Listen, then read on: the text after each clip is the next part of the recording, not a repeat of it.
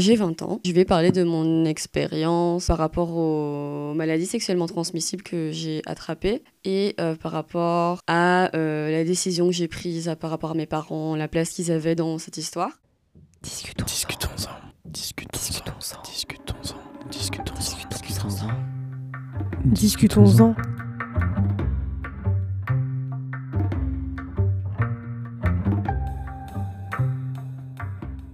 J'ai grandi dans une maison entre guillemets multiculturelle. Mon père est belge, ma mère est vietnamienne. Et des deux côtés, en fait, j'ai jamais vraiment senti que euh, je pouvais parler de tout ce qui était sexualité. Et euh, quand j'ai eu 18 ans, je suis partie en année sabbatique. En Asie, euh, j'étais en Corée du Sud et au Vietnam. Et ça, c'est du coup, c'était il y a environ deux ans et demi. Et il s'est passé beaucoup de choses cette année-là. Pour faire simple, allez, j'ai eu beaucoup de partenaires sexuels. En fait, j'ai un peu exagéré d'ailleurs. Je trouve vraiment que j'ai exagéré. Je pense que je me suis vraiment laissé, euh, euh, laissé emporter. Et, euh, et je pense que c'est vachement lié au fait que, je sais pas, à la maison, l'autorité parentale était tellement lourde que du coup, une fois que j'ai été débarrassée de ça, j'ai été totalement dans le sens inverse et euh, c'était pas vraiment positif. D'un côté, il y a mon père qui est, qui est vachement vieux, il a 79 ans et qui avait du coup un peu cette mentalité traditionnelle et voilà, il a été juste éduqué dans un temps où voilà les les idées véhiculées étaient vachement différentes et du coup ça voilà. Je me sentais vraiment pas à l'aise de parler de quoi que ce soit de sexuel avec lui. Et après d'un autre côté j'avais ma mère. Elle a été élevée en campagne vietnamienne au nord et euh, elle a eu cette éducation très traditionnelle. Et je crois qu'elle l'a vachement euh, projetée euh, sur moi en grandissant.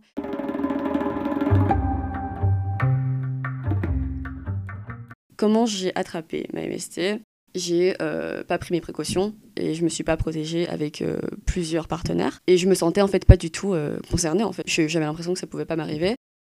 J'ai attrapé de quelqu'un la gonorrhée en, en français et la chlamydia. J'ai pas eu de symptômes tout de suite, mais il se trouve que je l'ai refilé à quelqu'un qui lui a eu des symptômes.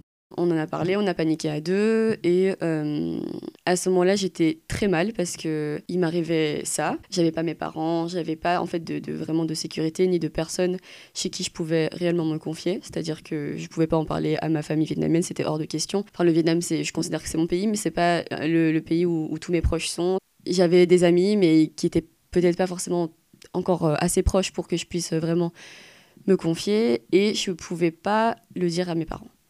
En tout cas, j'avais pas l'impression que je pouvais. Je suis un peu vraiment tombée dans une espèce de dépression où je me sentais vraiment pas en sécurité. Je savais pas ce qui se passait dans mon corps, mais j'avais vraiment l'impression que qu'il se passait des choses en fait. J'ai été à l'hôpital directement pour me faire tester. Euh, sauf que j'ai été dans un endroit où euh, voilà, on pouvait parler anglais, on pouvait m'expliquer euh, en anglais ce que j'avais.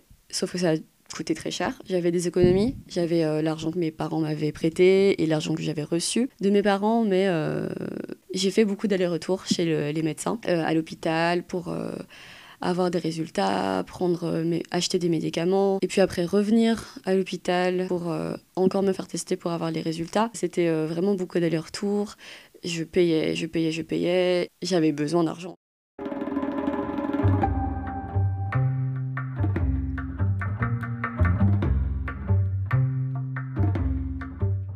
À partir d'un moment, juste, j'ai décidé d'en parler à mon père. Je sais pas, je pensais que ce serait lui qui allait euh, le mieux réagir à ça.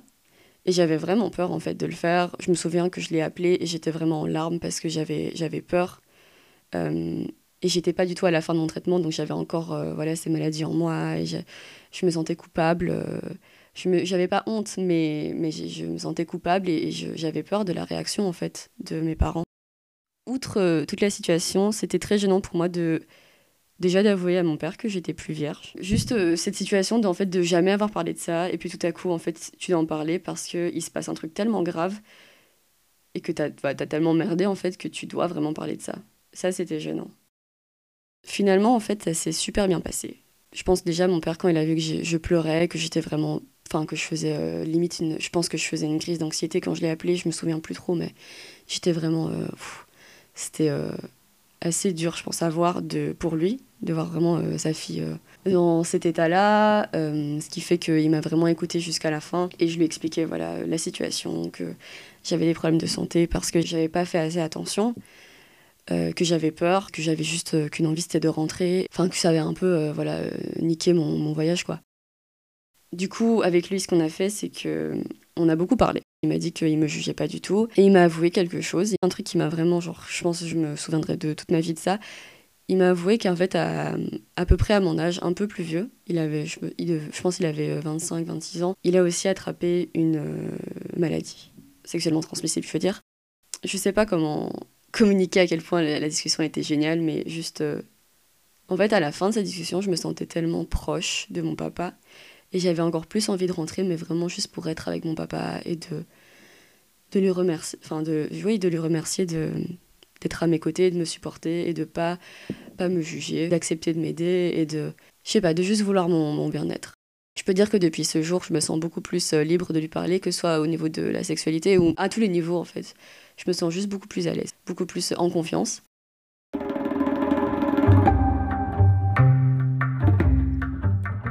Après, j'ai fait tous mes traitements et machin et machin. Tout s'est bien terminé, à ce niveau-là en tout cas. En fait, à côté de ça, il y avait euh, du coup le, le, mec à qui j'ai refilé euh, mes MST, qui en fait, lui, euh, il devenait vraiment fou à cause de ça. Quoi. Il, vraiment, il pétait des câbles et il m'harcelait vachement. Il rejetait la faute sur moi, euh, alors que c'est aussi, ça a aussi été sa décision de ne pas le faire quand même sans capote. Moi, je, m'excusais, mais il n'y avait rien d'autre que je pouvais vraiment faire. Mais bon, il était vraiment vachement envahissant. Je l'avais bloqué à un moment parce qu'il en faisait vraiment trop et que ça me stressait juste et que ça, juste, ça me mettait encore plus mal. Et un jour où je me suis réveillée, j'avais une dizaine d'appels manqués de ma mère. Elle m'avait laissé des messages vocaux, je les ai écoutés et en fait, ce mec avait envoyé un message à ma mère. Il a dit à ma mère que j'avais le sida. Super. Euh, et en fait, euh, moi déjà, je flippais parce que je me disais, en fait, euh, si ça se trouve, il a raison. Parce que les tests, c'est des tests différents, il me semble, si je me souviens bien. J'avais peur, en fait, d'avoir le sida. Juste, je paniquais à mort. Je me souviens, j'arrivais plus à respirer parce que j'étais effrayée à l'idée que ma mère sache à propos de ça, en fait. Le message qu'elle avait laissé était pas était inquiet, pas fâchée, mais elle était inquiète parce que aussi elle, elle, elle savait pas si c'était vrai. J'ai dit à ma mère qu'il mentait. J'ai dit à ma mère que c'était un mensonge. Je voulais pas en parler avec elle. C'était vraiment euh, impensable en fait. Après, en fait, on n'en a plus jamais reparlé.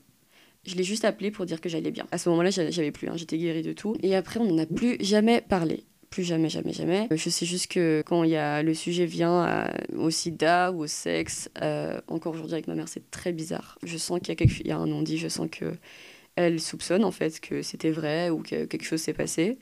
Et elle a, raison, euh, c'est, enfin, quelque chose s'est passé, c'est juste que j'ai jamais su lui dire. Je suis super contente d'en avoir parlé à mon papa et j'espère un jour pouvoir en parler à ma mère, mais je doute que ça se fasse dans un futur euh, proche.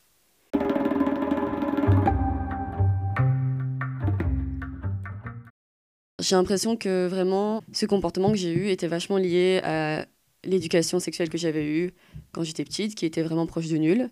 Euh, ce qui fait que je, je savais qu'il fallait se protéger, je, mais j'avais pas, j'avais pas conscience d'à quel point c'était important. J'ai l'impression que je faisais ça en, je sais pas, en rébellion, en réaction vraiment à, ce truc où, j'étais tellement frustrée euh, de pas pouvoir en parler à qui que ce soit dans la maison et de toujours devoir aller vers des amis pour euh, parler, avoir des discussions et juste en savoir plus à, par rapport à ce genre de truc que je sais pas, je pense que j'ai fait le contraire de ce que je faisais avant, mais pas par choix euh, intelligent, pas parce que je voulais en fait. Je pense que c'était de un parce que euh, je voulais de l'attention et de deux parce que vraiment euh, on m'avait tellement euh, interdit de ça parce que euh, c'était tabou à la maison. On m'avait tellement fait comprendre que euh, faire l'amour c'était pas positif que du coup j'ai fait le contraire mais exagérément, sans prendre mes précautions en plus.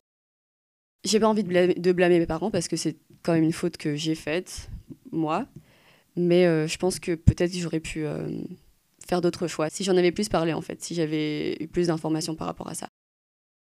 En fait, j'aimerais, j'aimerais un jour arriver à ce stade où on peut parler en général de tout et de rien, y compris de la sexualité.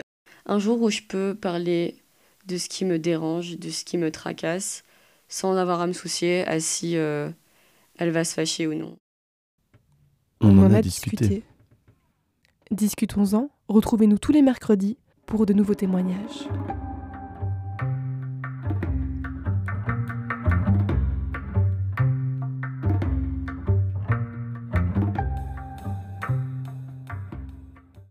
Depuis que je suis petite, il y a eu cette espèce de, tabou extrême qui s'est installé. euh, C'est-à-dire que quand j'étais petite, euh, si on regardait la télé, et par exemple, il y avait voilà, une scène euh, de sexe ou même pas juste un bisou, ma mère, elle, elle, irait changer la, chaîne en fait, pour que justement je ne vois pas la scène de sexe ou la scène de, baiser avec la langue. Et ça, c'était vraiment très tôt, de me sentir vraiment mal à l'aise et de, vraiment me se- sentir que c'était quelque chose de tabou. Et même aujourd'hui, Aujourd'hui encore, j'ai 20 ans. Et quand il y a une scène de sexe, ma mère change toujours la, la, la chaîne, aujourd'hui encore.